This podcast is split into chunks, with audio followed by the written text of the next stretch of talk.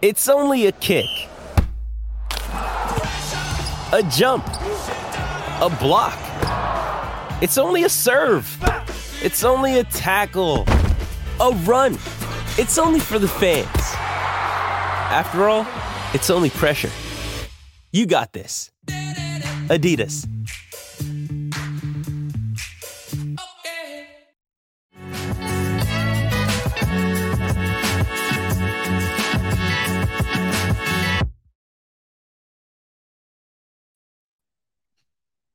Progress Best Bets Edition right here on the Forward Progress YouTube channel, part of the Hammer Betting Network and powered by Pinnacle Sportsbook. For those that have been here before, you know the deal for the Wednesday show. It's best bets, it's a roundtable. For those of you who are new, four games this week that we're going to cover, where all of us in some way, shape, or form have a lean on the game. I'm going to warn you right now, it's not the prettiest games but it's games that we have opinions on. And that's more impactful for betting purposes than just talking about games that we don't have opinions on. So we'll do that. Then we're going to get to a rapid fire style of this week's biggest games that are on deck, just giving very small opinions on the Bills, Dolphins, the Ravens, and the Browns, and the Patriots and Cowboys. Then we'll end the show as usual with a best bet from each of us. All of the picks are going to be tracked via third party Betstamp under the Forward Progress account. You can download Betstamp on mobile, Android, iOS, or you can check out the site betstamp.app. Follow the Forward Progress account. The usual crew of suspects now joins me. We got Dr. Eric Eager, not an MD, but he does have his doctorate. Sommer wearing his jet sweater, which I'm very, very surprised about considering the Monday show where he just absolutely went off on the New York Jets. I didn't actually know Sommer even gets angry. It's the first time I've ever seen it. and then Hitman in the bottom left hand corner. Hitman, we were joking off air. It's going to have to redeem himself with a winning pick this week, or else paper bag over the head next week. It sucks. It is what it is. We're just we're just ribbing him a little bit, but we'll recap last week as we always do here, right before we get into this week's slate. We had a bunch of leans on last week's show went pretty well for the most part. More check marks than X's. Not the greatest week for Sommer on the leans, but ultimately that bottom game, uh, Monday night football, uh, Sunday night football, excuse me, where we all had an opinion on it, uh, three out of four, with Sommer being the odd man out. Uh, back Jimmy G in that one, and unfortunately didn't go so well. For the best bets last week, uh, a little bit of a different story 500 across the board. Uh, I think I can say I lost by the hook um, I think it's allowed in this instance, but I lost by the hook in Cowboys Cardinals under. Eric wins with Pittsburgh, pretty easy fashion. Sommer gets that over in Jacksonville. Uh, Houston, pretty easily. And Hitman, unfortunately, that Atlanta uh, offense was just an absolute dumpster fire uh, in last week's game against the Detroit Lions. But we don't live in the past, we live in the present. So let's break it down, guys. Week four in the NFL. We're going to start with, again, I would call this matchup, well, Eric would call this matchup a privilege, and it sure is. It's the 0 3 Minnesota Vikings going to Carolina to take on the Carolina Panthers. Market right now is out to three and a half at Pinnacle. We did see Minnesota take early money in this game to move it out to three and a half. The total, uh, the Pinnacle line 46 juiced under. That's more like a 45 and a half or a 45 there with the way that the juice is trending in that game. We'll start with you, Sommer. Minnesota, Carolina. Break this one down for us. Who are you leaning to and why?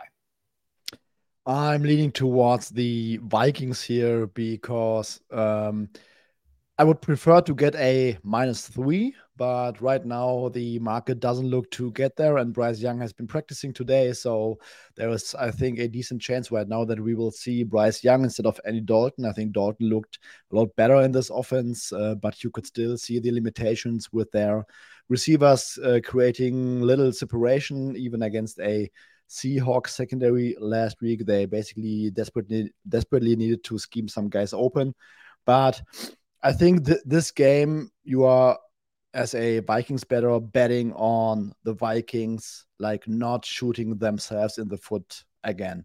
So um, they have so many stupid turnovers this season. In in each game, they have on the season so far, they have a turnover inside the opponent one yard line. against the Bucks, tipped interception at the goal line against the Eagles that fumbled into the end zone by Justin Jefferson. Uh, against the Chargers, last minute that um, tipped interception that basically hit T.J. Hockenson in his arms. And when you adjust for all these like um, tipped interceptions and stuff, Kirk Cousins right now is close to top five in EPA per play. Um, and they're playing against a Panthers team that is getting shredded with injuries on the defensive side. Lost Shaq Thompson for season. Uh, Frankie Luvu left week three with a hip injury. Jaycee Horn is on IR. Xavier Woods left with a hamstring injury, and CJ Henderson left with a, I think it was a low ankle injury. So Henderson might actually be able to play, but I just don't see how the Panthers defense can generate too many stops here unless the Vikings again shoot themselves in the foot with I don't know muffed snaps, uh, goal line tipped interceptions and stuff like that. And on the other side, we are not high on the Vikings defense at all, but I I think that the Minnesota defense might actually look quite decent this week if it's Bryce Young against a uh, Panthers O line that has conceded like I think the second most pressures or, or the most pressures on the season so far. It's, it's going to be a, again a heavy blitzing um, match plan from Brian Flores. Panthers without Jonathan Mingo, and I think if you want to beat this kind of defense, you gotta make quick throws, quick smart throws, and your receivers actually need to create at least some some uh, some sort of quick uh, quick separation. We saw it um, basically a, a, masterpiece last week from Keenan Allen on on these kind of plays, and I just don't think that the Panthers with Bryce Young right now have the type of offense to combat this blitz heavy approach from from Brian Flores. Uh, to cut a long story short, I think the Vikings offense is well equipped to score on this Panthers offense, and I don't really see the Panthers offense with Bryce Young, keeping enough pace to stay within the number here. Hitman, I see you nodding a lot as Sommer's talking here, which would lead me to believe that you also like the Vikings in this matchup.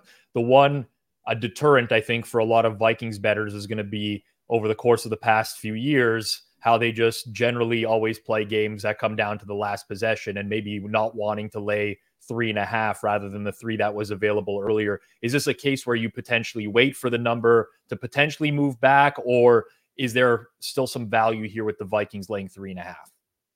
I got to wait for at least a minus three, minus 120 to show up. It's funny, as I was listening to every word that Sommer said, all I was thinking is I said, you know what, Sommer, just say something that I don't have written in my notes because I feel like you could just copy and paste my face on the Sommer, replay everything he said, and that was pretty much my entire handicap.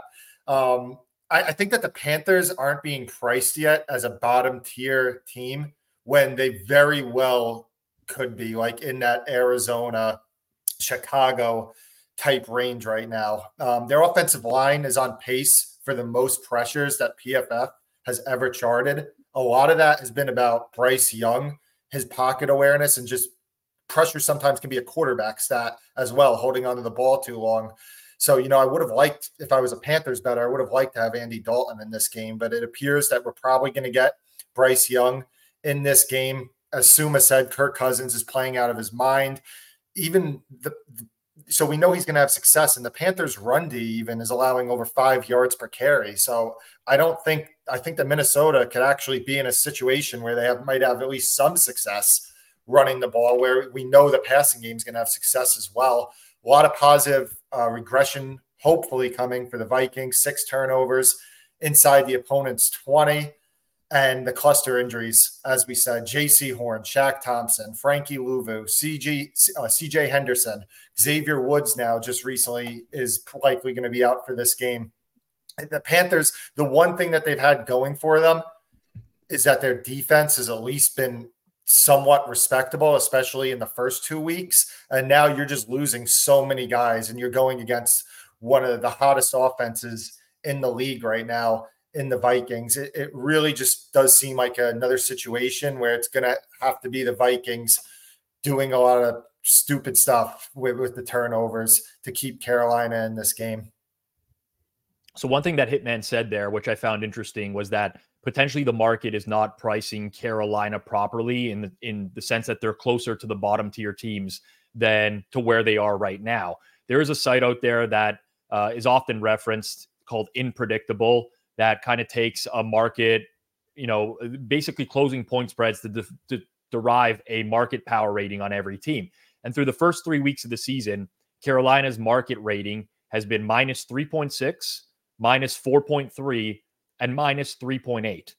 There's been a team every single week that's at least had a rating of minus seven or worse. So Carolina's been priced at three points better on a neutral than the worst team in the league every week so far throughout the year. I think that's very interesting, Eric. That uh, I've bet Carolina a few times, including last week when the basically the wheels fell off because of all the defensive injuries in the second half. But in my opinion, there isn't much to like about this team, and they very well could be by season's end in that like bottom tier, like nut low of the NFL. Yeah, I started the year with them minus three relative to the average team on a neutral, and I'm at now minus four and a half, which is only better than Chicago and Arizona. Like I, I think that that when you look at the defense, uh, to both of the you know both Hitman and Sommer's point, like this was going to be a good defense, and that was always going to be the the handicap there. But then you lose Luvu, who's one of the most underrated players in the whole league. Um, obviously, the secondary is a is a travesty right now. Uh, I think all those things play in the Vikings' favor. The one worry I think is you know Derrick Brown's a really good interior defender. The Vikings might be starting Dalton Risner uh, over Ed Ingram, which could fortify that. But the Vikings, without Garrett Bradbury, the last few weeks have struggled with interior stuff. One interesting thing as well is the only the one issue I do have for for Bryce Young is I do think he's going to get some relief against this defense. They get beat in so many different ways. The Vikings do on Thursday night in, in week two. They gave up a 91st percentile EPA per play on the ground, 133 yards against before contact to D'Andre Swift. Last week, they allowed only 19 yards to running backs on 13 carries, and it was a first percentile run defense. So the Chargers were literally worse than anybody else in the database in EPA per play. Um, but then they get shredded in the past. Like, eh, you know, we've seen Marcus Davenport, $13 million signing, only four snaps all year. Patrick Jones and DJ Wonnum, who have taken his spot, are terrible and like can't get any push. So it's like a classic Vikings thing where there's so many, there's good components, but the weak links kill this team. And so even though I agree, I make this number bigger than three and a half. I don't it's just so hard with the Vikings because it's just something different every week. If it was something that was consistently losing for them, then maybe you know it would be easier to handicap them. But it's really hard because they find kind of a different way to lose every single week. Yeah, it's interesting you say that. Uh, according to the the Pro Football Reference numbers, the Vikings have blitzed on 63% of opponent dropbacks this year. They've generated a pressure 17% of the time. 63% blitzes, 17% pressure, just to add on to what Eric was saying about the defense and its struggles. And early on here, I really just can't get over the Panthers' defensive injuries and watching them in the second half against the Seattle Seahawks last week. It was just dis- disastrous for them. Uh, Kenneth Walker got going, Zach Charbonnet on the ground as well. Carolina has 39 missed tackles this year. That's tops in the league. There's only four teams in the league that actually have more than 30 missed tackles. And I think that's a recipe for disaster against this Vikings offense personally. Just my two cents on the game. This really depends on the Carolina quarterback situation for me. If Dalton plays, I love the over in this game at the current market price because I think Minnesota, somebody mentioned Minnesota team total over in the chat earlier. Uh, ben Verone, I kind of agree with that. If it's Bryce Young, I'm going to actually have some interest in the Vikings because honestly, Minnesota is not far off from being two and one. There's the last second play against the Chargers last week, obviously. Week one against Tampa Bay, pretty misleading final score there. You had the the the center exchanges to Kirk Cousins, which were disastrous in that game. So uh, it's kind of gross to think about laying more than three with Minnesota, but that's the way I lean if it ends up being Bryce Young in this situation. For those of you watching out there, you do see us bring up the odds in real time on the screen over the course of this show. Those odds courtesy of Pinnacle Sportsbook. And what you'll often find is that you're watching and you'll be like, oh, my sportsbook doesn't have those odds. These prices are way better. And that's because Pinnacle is a lower VIG sportsbook and they pride themselves on everyday competitive odds. If you're in Ontario, make sure you sign up to Pinnacle Sportsbook. Use code HAMMER when signing up. As it does help support the show. They've been in business for 25 years. So bet smart, bet pinnacle. You must be 19 plus, not available in the US. And as always, please play responsibly. If you guys thought that game was gross, wait till game number two on this list. Again, we're picking games here, people, where we think that we have betting angles to take. We could break down every game on the board, but in a lot of these, we just have no opinion this week. So we might as well focus on stuff where people can get some valuable bets. The Denver Broncos gave up 70 points last week to the Miami Dolphins. The Chicago Bears got whooped by the Kansas City Chiefs. They face each other this week. Denver out on the road at the Chicago Bears, a battle of two teams that it seemingly no one wants to back in market right now, especially the way that they've looked over the course of the past couple weeks. Denver, a heavily juiced minus three, minus 124. So on the cusp of minus three and a half at Pinnacle right now. Total at 46 and a half. Hitman, I'm going to start with you here. And I know that you're eyeing the total in this game. Yeah, I like the over. And for me, let's put it like this we know that the Broncos are probably going to put up points. And why are the Broncos probably going to put up points? It's because one, their offense has actually been the strength of the team coming into this season, which is surprising to a lot of people. But two, it's that the Chicago Bears allowed 25 or more points in 13 straight games. They have injuries to their secondary, which is so bad right now that they're signing corners off the Vikings practice squad. Talk about a team that could use corners. It's the Minnesota Vikings. The Bears are signing guys off the Vikings practice squad to play corner. They're dealing with injuries to Jaylon Johnson, Tyrique Stevenson, Kyler Gordon. We already know their nickel corner has been out. Their safety, Eddie Jackson. And, you know, some teams with these cluster secondary injuries, like when the Eagles had them, like, all right, well, their defensive line can make up for it. The Bears are the worst pass rush in the league. They have one sack through three games. And Russell Wilson has been a player that has been taking deep shots, and he has three wide receivers that are going to have really good plus matchups in uh, Courtland Sutton, Jerry Jeudy, and if they finally give Marvin Mims more than 10 snaps a game with all the production that he's been having, that's a guy that could get vertical on this defense as well. So obviously, I think that the Broncos offense is going to have success. It comes down to what do we think from the Bears offense? And the Denver defense, last in the league in pressure rate. And the big thing that I've noticed with them is that opposing passers, when they go deep, are 23 of 29 for 17 yards per attempt against this defense, which is six yards per attempt higher than any other defense has allowed.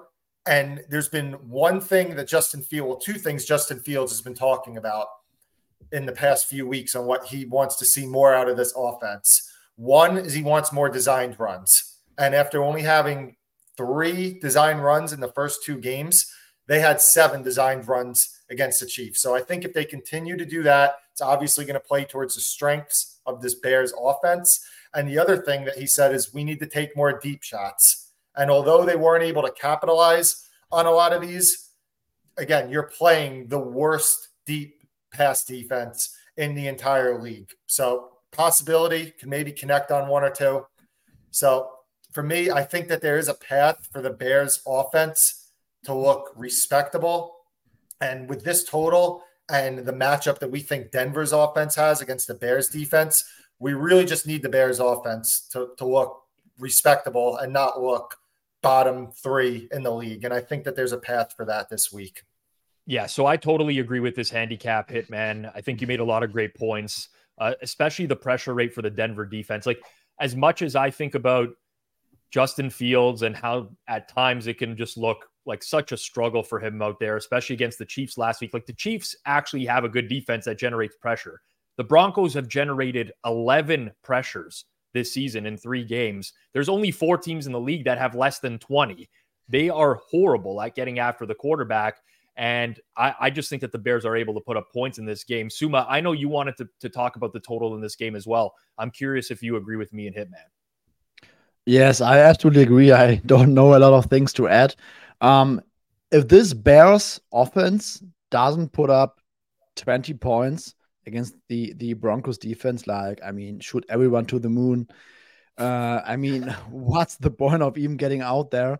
Um, Denver's defense is has been a major disappointment, and last season I think that Ejiro Evero was part of really um, keeping everything together and coming up with uh, good time play calls and game plans and stuff like that because they didn't have a great pass rush last year either. And now, like, no pass rush. And yes, Patrick Surtain is a top three cornerback, but they, they were also without Justin Simmons last week. And they are so fragile on defense that even having like a, an, an elite corner there doesn't do a lot. He can shut down a wide receiver one, but what's that worth against the Bears? Like, I mean, there's probably no huge surplus value when you're playing against the Bears. I would like to see the Bears getting more towards the quarterback one game because that's that's really lacking so far this season. Because now everyone has seen three games of the Bears being completely unable to throw from the pocket.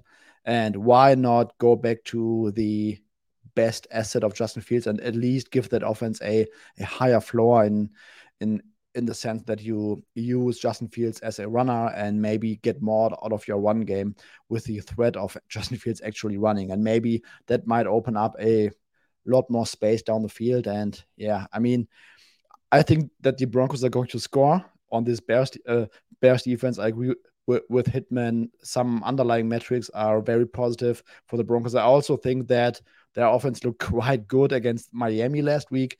They got a, a little bit unlucky um, in front of, in front of the goal line in the red zone, but I expect the Broncos to score. And I, I mean, if the Bears don't score 20 points, I mean, fire Luke Getsy, do whatever. I don't know.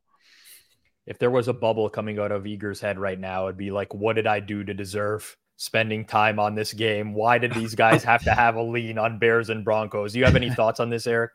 Well, no, I mean, you guys nailed it. I think the one piece of data that I'll, I'll also put out there is Denver gave up 35 points two weeks ago to Sam Howell. Sam Howell's pressure to sack ratio, so the number of press, you know, percentage of pressures that turn into a sack, 39.6%. That's highest in football. Justin Fields actually, you know, is kind of more closer to his career averages. It's about 24.1 this is the kind of defense that somebody like Sam Howell, who in the pocket is kind of like Justin Fields, has actually had success against.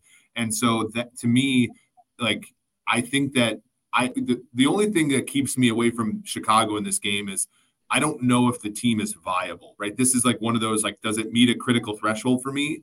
But like a, a from a power ratings and from a just a pure like uh, you know, grading out the units perspective, the Bears are the side here. It's just like I don't know if Luke Getsy is actually competent enough to turn, you know, if he's you know within shouting distance of Eric Bieniemy because Bieniemy took real advantage of this defense with a quarterback that's and an offense that's similarly limited to Chicago. Yeah, we got a lot of comments about this in the chat. Um, why not just play Broncos team total over? I guess that's a look as well. Like I, I feel pretty confidently that the Broncos can move the ball in this game. Um, to Sommer's point, last week against the Dolphins, the offensive output isn't going to look great at 20 points, and they were down 35 13 at one point. But I think they very much realized that they had to press, they had to go for it uh, in the red zone a couple times in that game as well. So that's certainly an angle that I think some people can take in this game uh, as well. Game number three on the docket for this week New Orleans loses Carr to an injury, AC joint sprain. Last week, it's Jameis time as they are at home against Baker Mayfield and the Tampa Bay Buccaneers, who looked horrendous offensively against the Philadelphia Eagles in prime time on Monday Night Football. Eric, I'm going to start with you here. Do the Tampa Bay Bucks bounce back in this game? Was that just a case of the Eagles being the Eagles, or are they in some trouble? No, we did the the live show together on Monday. I don't think the Eagles are right. I don't think that that team is anywhere close to as good as they've been last year. Tampa Bay lost Jamel Dean during the middle of that game. Carlton Davis was also injured. And when I look at the Saints, like my biggest frustration with the Saints in weeks one through three is they haven't really let it rip until they needed to, right? They they called the game they called game throwing the ball deep to Rashid Shaheed in both week one and week two when they really needed to. The one thing Jameis is not going to do is not let it rip. And when I look at, you know, Chris Olave, Michael Thomas, you know, the tight end group for them is pretty good. And honestly, the Taysom Hill stuff offends me a lot less now than when they had Drew Brees and took him off the field for it. It's actually somewhat effective. Tampa's got a good front.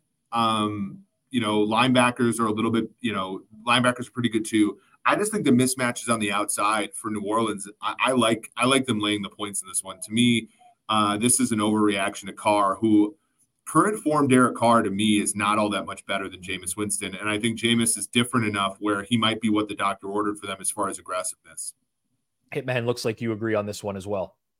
Yeah, I mean it's a it's a it's a downgrade from Carr to Winston, but it's not what some people think that it is. Um, remember, the last time that we got to see Jameis Winston play a full season as a starter, I get it was a few years ago, and he listen, he had a lot of turnovers, but there's a guy that was capable enough that threw for 5,000 yards that season.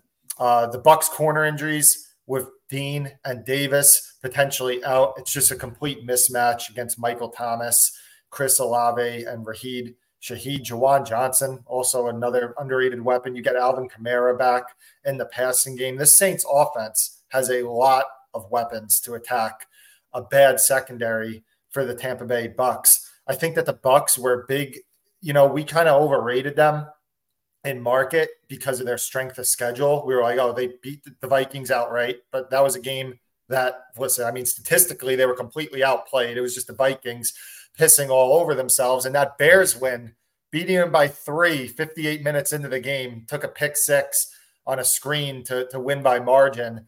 That that win by isn't looking as good uh, as it previously did. And I think that there was a little bit of a come to earth moment for Baker Mayfield against Philadelphia. Tampa can't run the ball. They could not run against Minnesota. They could not run against Philly. Against Chicago, they were able to somewhat be able to run it. But again, that's against Chicago. Rachaad White's 48th in yards per carry this year. And so you're really asking a team in the Bucks that they can't run. You're saying, all right, well, you're going to have to be really good in the passing game if you can't run the ball. And that's, I mean, Baker Mayfield, he, he needs all the support that he can get. And even if you look at the matchups in the passing game, Marshon Lattimore has been the most successful corner in the league going up against Mike Evans. And the Saints have also, their metrics have been really good against slot receivers, also, which is where Chris Godwin's going to play. So I just don't see the, the path for a lot of Tampa success. There are two receivers where the offense runs through, tough matchups. They can't run the ball, and their pass defense is going up against an excellent trio of wide receivers on a with a quarterback that will push the ball vertically. So I like the Saints as well. So I'm in agreement with both you and Eric here. And I think it's great points that you make about Davenport against Evans in the past. But like, just think about to some, think back to some of those Tom Brady games against the Saints defense where they just could not get anything going. The one thing about Brady is at least he'll throw the ball at his like, you know, the back of his offensive lineman's feet and get it out of his hands. Baker's not going to do that it's more likely that he's going to try to make something happen, make some bad throws. I see this as a very bad defense for the uh, Bucs to be going up against this week. And also, just like it's really flying under the radar that Alvin Kamara is back for this week's game as well. He looked very dynamic in the preseason. Again, I, I think that's just like another. Th- you get a backup quarterback in there. You now have your like reliable safety valve underneath who can get something in open space, unlike Jamaal Williams earlier on in the year as well. Uh, I think that that is like something that's been flying under the radar a little bit. So myself, Hitman, Eric, all like the Saints. Sommer, are we going to make it a, a clean sweep on this game? Yes, I don't have a strong opinion, but I would rather bet the Saints than the Bucks. Uh, I really like the argument of um, if the Bucks are without Jamel Dean and Carlton Davis again, like there are some mismatches down the field for the Saints. My only concern is that uh, Dawn really can bank on what I can get from Jameis Winston against an offensive line that has not played very well so far this season. But on the other side, I really like what the Saints are doing defensively. I think they are also playing a, an above average rate of man coverage. So um, if Baker is forced to hold the ball, he, he basically has to make a, a few more accurate passes into tight windows might not uh, work out very well. But in general, it's it's also Saints or pass for me. This is a pretty funny comment here or question. What's Lattimore and Evans getting tossed worth to the spread? Uh, always a distinct possibility whenever these guys meet up, as uh, there's definitely uh, some hate brewing between them. I would say that would favor the um, that would favor the Saints if both players got tossed. So well, it's close. It's close. They're both dynamic in some in some way, shape, or form. But um, I, I just love seeing them match up together because it's very clear that they hate each other. I know we're a, a football podcast here and a best bets show, but we did have breaking news. Dame to the Bucks, and we do have a private chat that goes out throughout the show here. At least one of us was not hoping for this outcome.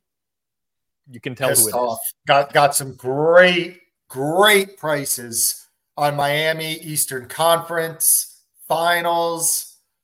Oh, they were looking so good. So, and, and, I'm a Heat fan as well. So, 0 for 2 today for for the Hitman. Oh man, just not your week, not not your month, Hitman, not your month, as we discussed on the Monday night uh, broadcast, which we did on Hammer HQ. Uh, hopefully, things turn around at some point in the near future, and hopefully, they turn around for you on Monday Night Football this week. Interesting matchup. It's the Seahawks and the Giants. Obviously, the Giants have been dealing with some injuries over the course of the past few weeks. Saquon Barkley, the one that fantasy uh, football players are really focused on, but obviously Andrew Thomas has been a big one for them as well. We've seen this Giants minus one plus 102 in this game at Pinnacle. The total of the game 46 and a half uh, as well. Uh, and this has kind of been all over the place over the course of the week, just kind of hovering in and around this pick 'em type of range. I'll go over to you, Sommer. Seahawks and Giants. Who do you like in this matchup and why?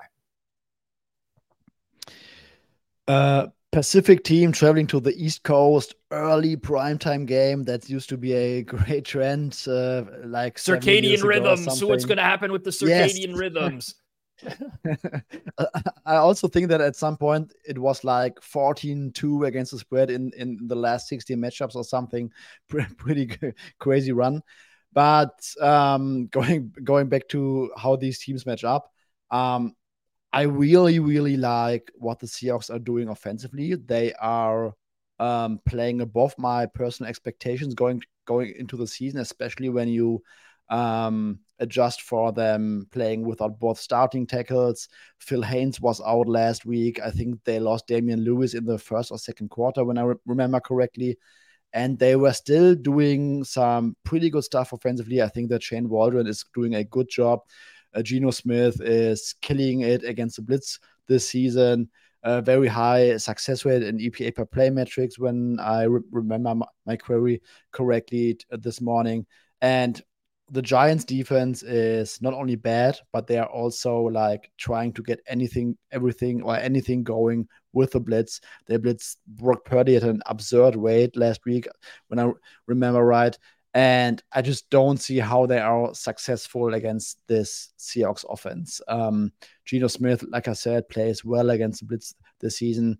He, he, he also seems like when he recognizes the blitz and he realizes that he won't have enough time, he finds the check down very quickly.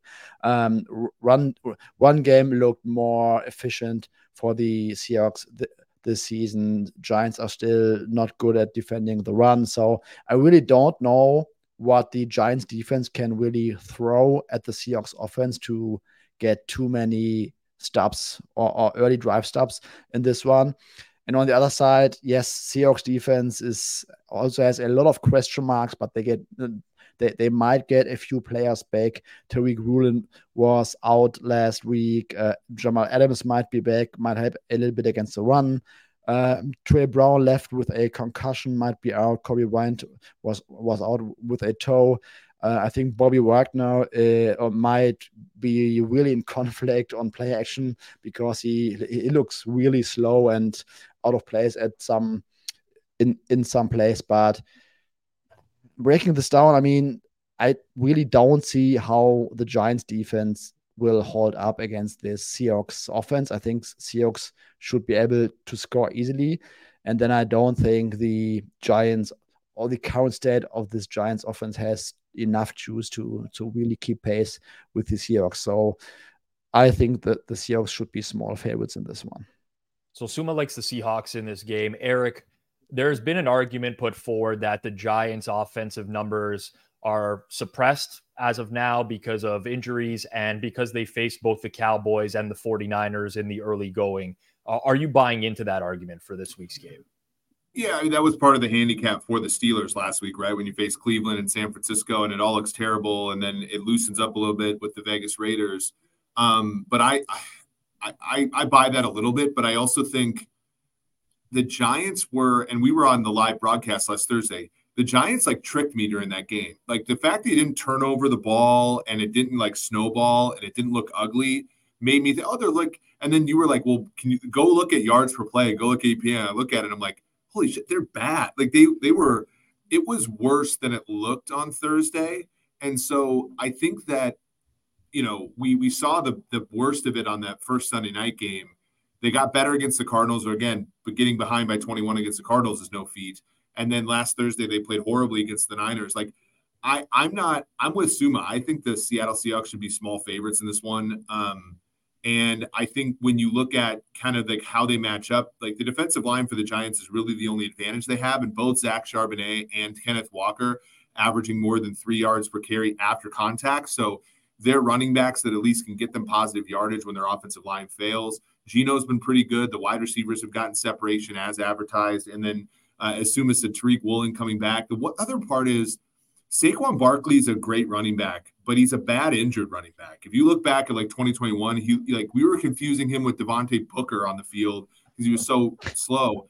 If they if they get if they get him back on Monday, that's not an upgrade in my opinion off of an ankle sprain. So I, I just think that the, a lot of things stack up poorly against the against the Giants here. That's two for two so far, Hitman on the Seahawks, uh, or at least it's not fair for me to see say wrong team favored because the price is a little bit misleading. The plus one minus one fifteen on Seattle actually lends themselves to being a small favorite in the game. So technically, right team favored, I think, is what Eric and Sommer are saying at Pinnacle right now. But Hitman, you wanted to talk about the side in this as well. Are, are you joining Eric and Sommer here with the Seattle lead? Yeah, have a lean towards Seattle. Uh, to follow up what Eric said about Barkley, Barkley has a high ankle sprain. Like if he comes back for this game, it's very likely that, and it could move the market potentially, at least initially. Maybe it moves it just very, very slightly.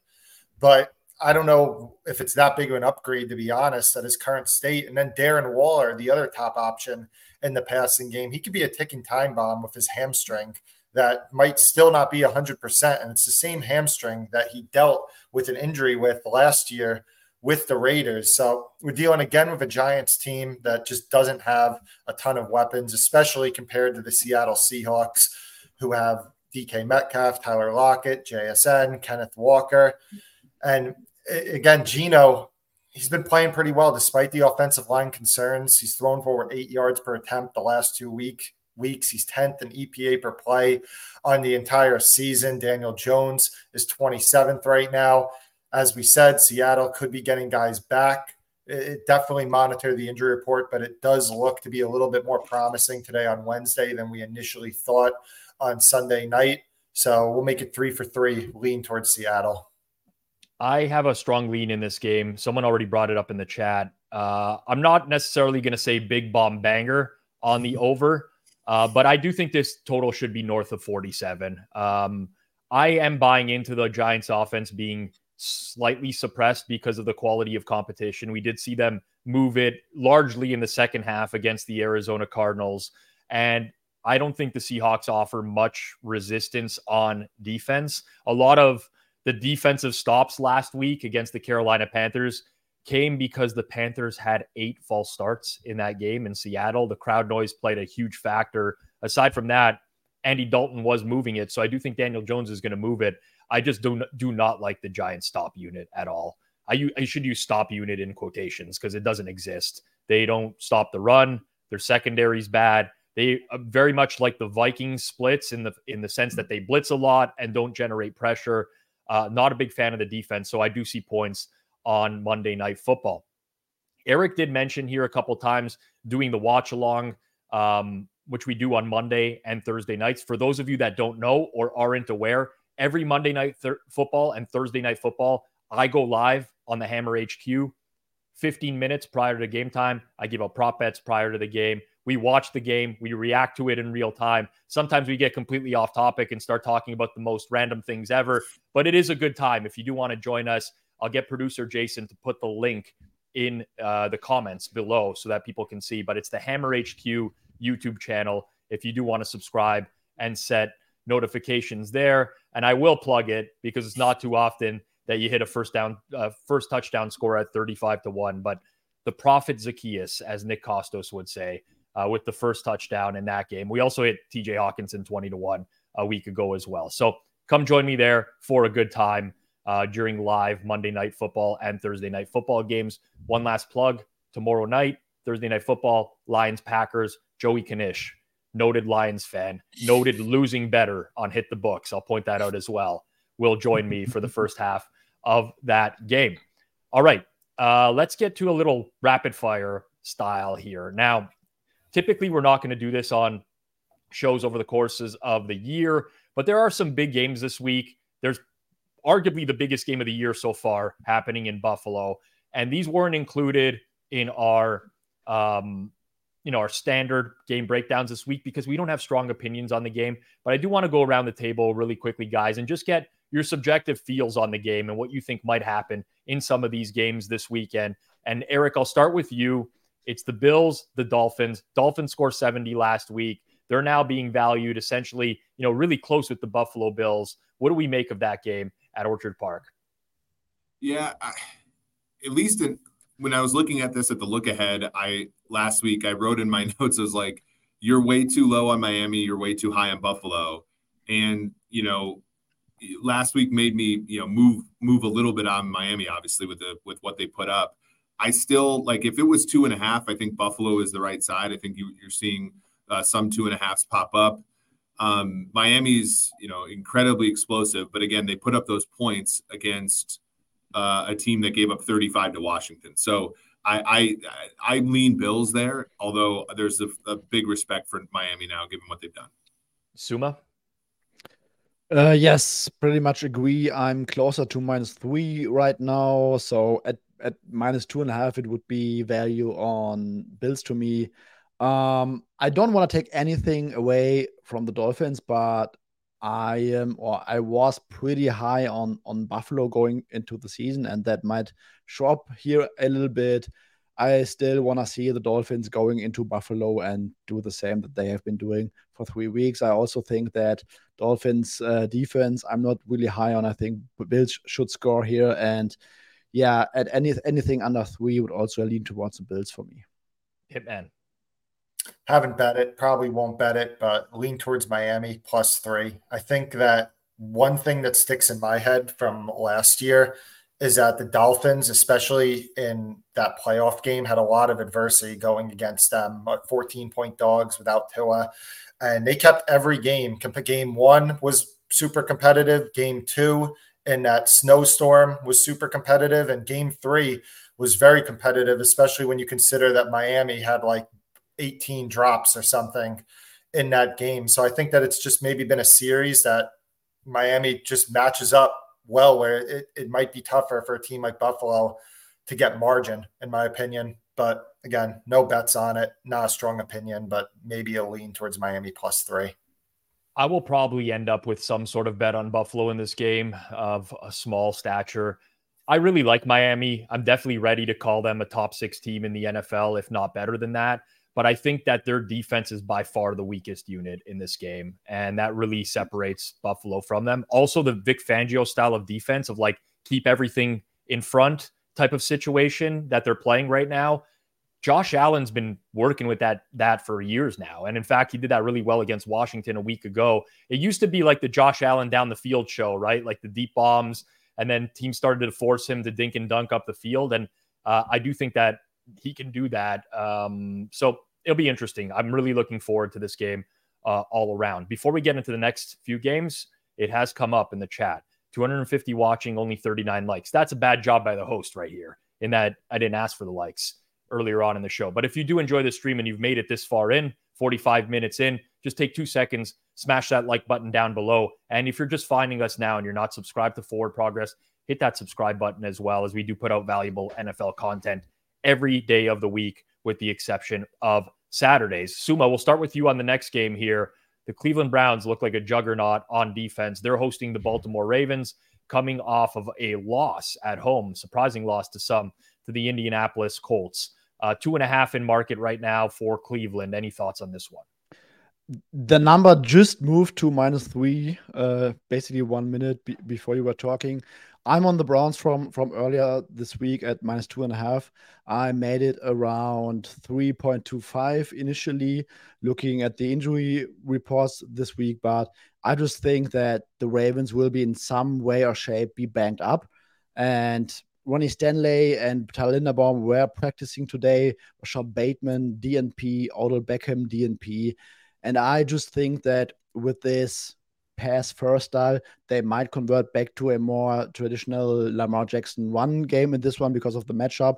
But I still think the Ravens are catching the the Browns in a, a really bad spot with all their injuries. Um, not a lot of receiving depth right now, and I, I just think that this might be a another week where the Browns defense might take over especially when they can get more coverage help because Ravens are not really fully healthy and deep at wide receiver right now. So, Hitman, we've now seen, I'm just looking at Pinnacle now, and it is out to minus three. Does that change your opinion of the game at all? No opinion on the game. But the one thing that when I see that Cleveland's now laying minus three flat against Baltimore that I think of is how the hell did we not go fire on the Browns minus three last week against the Titans. that result, there's might be no game all year that I think about more, and I say like, how did I not bet that game? So yeah, that that's off topic a little bit, but no, no, it's on topic. Yeah, Eric, go ahead. It reminds me of 2019 week two when Cincinnati was like plus one against the Niners in week two. And I remember you were like, the market has never been more out to lunch on a game. I do think that last week, like Cleveland, yeah, laying just a flat three was was absolutely like egregious. I can't get to minus three for Cleveland just with like power ratings, but the fact is, is like there's still just so many cluster injuries here for Baltimore. The other part where Zay Flowers has gone from Steve Smith to Mecole Hardman as far as usage over the past two weeks. Like they still want to get him the ball, but it's all short stuff. It's all, you know, kind of scared stuff. I need to see a little bit more out of Baltimore's offense. I'm very tempted by Ravens plus three. Um, I'm, I'll go down narrative street here for a second, but like these AFC North games, I have nothing to back this up, but they always seemingly just end up being close games generally. Uh, but what I will say is, I think that the possibility that we are overvaluing Cleveland now is high, coming off of a game that we talked about last week, which we thought was very suited to their offense and like Deshaun Watson getting on track. It's just like we couldn't trust Deshaun Watson in that game. And that's why we didn't bet it, Hitman, at the end of the day. But now, like a week later, and now everyone's ready to trust him again off of one of the worst pass defenses in the entire league. On the other side of things, I love the Browns defense. I love the Jim Schwartz stuff. But again, like quality of competition matters, right? Tennessee offense, Pittsburgh offense, Cincinnati week one, bad weather, Joe Burrow, like calf injury. They haven't really been tested yet either with like a formidable offense. That might not be the case with the Ravens this week with the wide receiver injuries, but I'm definitely tempted here by Baltimore plus three. Uh, I'm going to pull this out really quickly. I need someone I need someone to tell me that it's going to be okay for my Cowboys this week. Final game that will break down Dallas laying six and a half against the New England Patriots. Eric, I will start with you. Was that just an aberration from the Cowboys last week? Is this a good get right spot for them? Dak has what five of those games every year where he just oh, like can't do it. So um, no, the Patriots last week did exactly what the Bills should have done in that Monday night game when Rodgers got hurt and like get to the 40 and punt and just play keep away, that's not going to work against Dallas. Like I, you know, there has been movement towards New England in this one, to, uh, off of seven to six and a half, where I've seen in some spots. Um, I, I think, I think Dallas. If I had to, if I had to choose a side, I think Dallas rolls in this one. Sommer, I agree. Um, Patriots, they they face a, a an um, Eagles offense that is not up to their 2022 standard. Jets last week, Um, I mean, I just don't think with their secondary injuries that they are really highly competitive against a good offense. Um, obviously, we, we got to check out on on O-line injury news for the Cowboys, but I I don't trust that Belichick's defense will completely shut them down. And on the other side, like this Patriots offense is so slow. Like receivers cannot do anything downfield, no explosive plays. Um, also, I don't think that they have that kind of a one game that Arizona had last week, where they really got creative, got with uh, with a lot of speed to the second level, and I just don't think that the Pats can duplicate that. This is a Mac Jones gun uh, isn't highly athletic, drop back passing game, and, and I think that the Cowboys offense is very well equipped for this. And yeah, I think Cowboys should score enough points on offense, and I just don't really see how the Patriots can hang there. Hitman, the look ahead in this game was Cowboys minus seven and a half. It swung to the other side. I know a lot of people automatically like, you know, the word overreaction comes to mind early, like every over the course of the NFL season. It comes to mind a lot of times, especially when you have like this outcome where Dallas, as a double digit favorite, ends up losing outright. Do you think it's it's an overreaction to last week's game? Um, do I think it's an overreact? Yeah, it probably probably is, but again, we have to monitor the Dallas offensive line injuries. We we have to see how this defense does play without Diggs, although you have the Patriots again are not an offense that's really going to take advantage of that this week in all likelihood with their offensive line struggles that they've had this year and the lack of separation you get from receivers. But with that said, th- this game, I, I literally made it on market. So probably not much of an opinion from me. I'm I'm pretty scared of of Dallas this week. Um, I think the Patriots might be undervalued a bit in market. We saw them play the Eagles really well in week one. Didn't end up covering, but that was I think, an unfair result for New England in that it was much closer than the 25 20 final score. They had their chances against the Dolphins two weeks ago. It's funny, we talk about like the Dolphins being world beaters because they scored 70 on the Broncos a couple weeks ago. If Mac Jones doesn't throw an interception at like the three yard line in that game on a really bad decision, then maybe that's a different story as well. I don't really know what to make of this game. I'm very unlikely to have something on the side if this was played a week ago and it was the same number, I probably would have laid it with Dallas. But I do have more concerns now, especially with the play calling in the red zone. And when Dallas has to win by a touchdown or more, I don't know that I can necessarily rely on them to score touchdowns right now, which is a real problem. So those were our opinions on three of the more marquee matchups. I'll remind everyone if you haven't liked the stream and you're here, still here after 52 minutes, just smash that like button down below. It goes a long way. If you're watching this after the fact, a lot of people don't watch it live. Totally fine. Just smash a like and do subscribe to our channel here on Forward Progress as we do have content over the course of the entire week at 2 p.m. Eastern Time every single day. We're going to get into our best bets now. Sommer, you won last week. So we'll kick it off with you.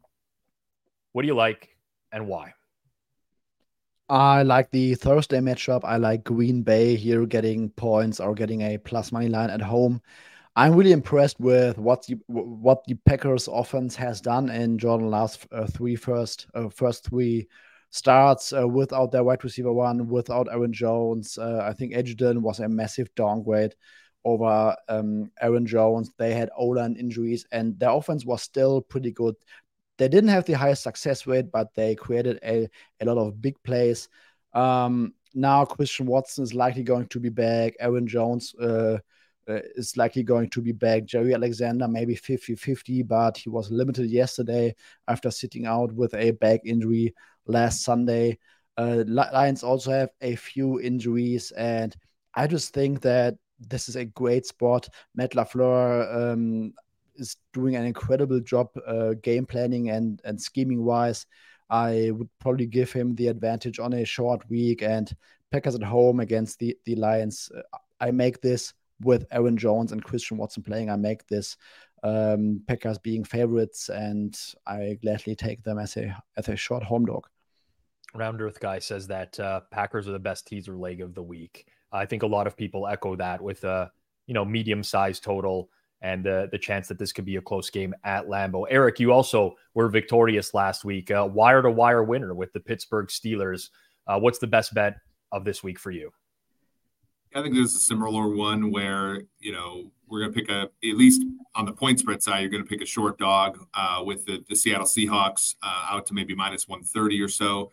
Uh, I I just you know the Giants have very few advantages in this game, and the Seattle Seahawks are, are fairly resilient in the places where the Giants have an advantage. And then I think that the you know we're a little bit overrating the the Darren Waller to uh, Hitman's point about his you know he has a a hamstring that could blow at any time. And then obviously you have Saquon Barkley possibly coming back, but probably not healthy enough to really be an impact player. From there, it's Daniel Jones who's who's really struggled through the first few weeks. So uh, I'm going to go with Seattle, who's doing a lot of things right, and I think uh, where they're weaker, I don't necessarily think the Giants can take advantage. All right. So Packers on the Thursday night game for Sommer, Seahawks on the Monday night game for Eric. We're going to Sunday, Hitman, for your play. Who do you like and why? Well, we've struggled with the best bets, but what do we know? The old tout playbook is talk about how good the leans are doing if you're winning those. and if the leans aren't winning, then just don't mention them. So, but in all seriousness, the New Orleans Saints minus three, that, that would be my best bet. Bucks, the corner injuries, it's a big mismatch going against the Saints wide receivers, Rashid Shaheed, Michael Thomas, and Chris Olave. Winston, I don't think is as big of a downgrade as the market might think.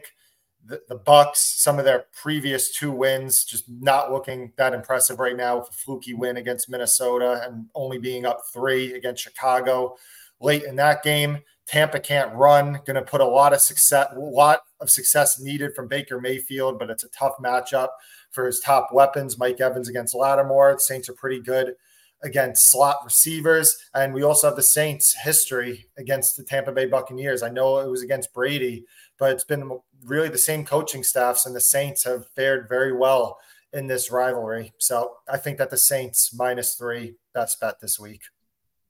All right, and I'll close it out here with the Wembley game in London. Nothing better than waking up to football on a Sunday morning while you're doing all your prep and being able to actually watch a game. Earlier this afternoon, there was a lot of steam on the Atlanta Falcons in this game. Entire board got hit. I think the Jacksonville Jaguars are a solid play at minus three, minus 108. I'd play this up to minus 120. I don't want to boil this all down to quarterback play but I have zero faith faith in Desmond Ridder. This is Trevor Lawrence against Desmond Ridder. The likelihood that Lawrence gets it corrected is much higher than Ridder being able to sling it downfield all of a sudden. Jacksonville's game last week, a little bit misleading. They struggled with some fumbles. There was a special teams return for a touchdown, which I almost fell off my couch when I saw it for uh, the Houston Texans in that game uh, as it wasn't even the returner that returned it for a touchdown. Just a lot of things that worked against them altogether. But one thing Jacksonville's done well this year is defend the run. Quality of competition matters. They haven't faced the greatest running backs. It was Indy with Deon Jackson. It was Kansas City. It was Houston. But ultimately, I do think that this is an above average run defense, and it's going to put Atlanta in some spots that are uncomfortable. CJ Stroud made throws downfield last week to Tank Dell. Desmond Ridder does not have that in his arsenal, in my opinion. I do this. I do view this as a good spot for Jacksonville. I think that there's a decent size separation between these two teams, and I'm not giving Jacksonville much home field advantage. I just really think Atlanta looked good in week one against Carolina or wins by two touchdowns in a game that honestly was way closer than it would suggest against the bad Carolina team. Bryce Young last week should have performed much better against the Detroit team that was decimated by injury. So I think this one's a little bit short here. And uh, I am aware that I am opposing some very, very big money in the market today, but I do like the Jacksonville Jaguars in this game. More from Forward Progress over the course of the week, 2 p.m. Eastern Time tomorrow. Hitman and Eager are on the Thursday show with our producer, Jason Cooper. They go through the Thursday night football both from a props perspective and a full game perspective. Friday, we do have our prop show right here at 2 o'clock. Sunday morning with myself, 11 a.m. Eastern Time. It's the pizza buffet. I'll go through the entire board, top to bottom, rotation number order, let you know my final opinion on each game. If you haven't hit that subscribe button, do so now. Set notifications and also check out the Hammer HQ where we're doing a live watch along tomorrow night. For myself, Rob Pizzola, Eric Eager of Sumer Sports, make sure you check out their stuff as well. Hitman, Sommer. This has been Forward Progress, Week Four NFL Best Bets. Thank you for tuning in, and we'll catch everyone next Wednesday.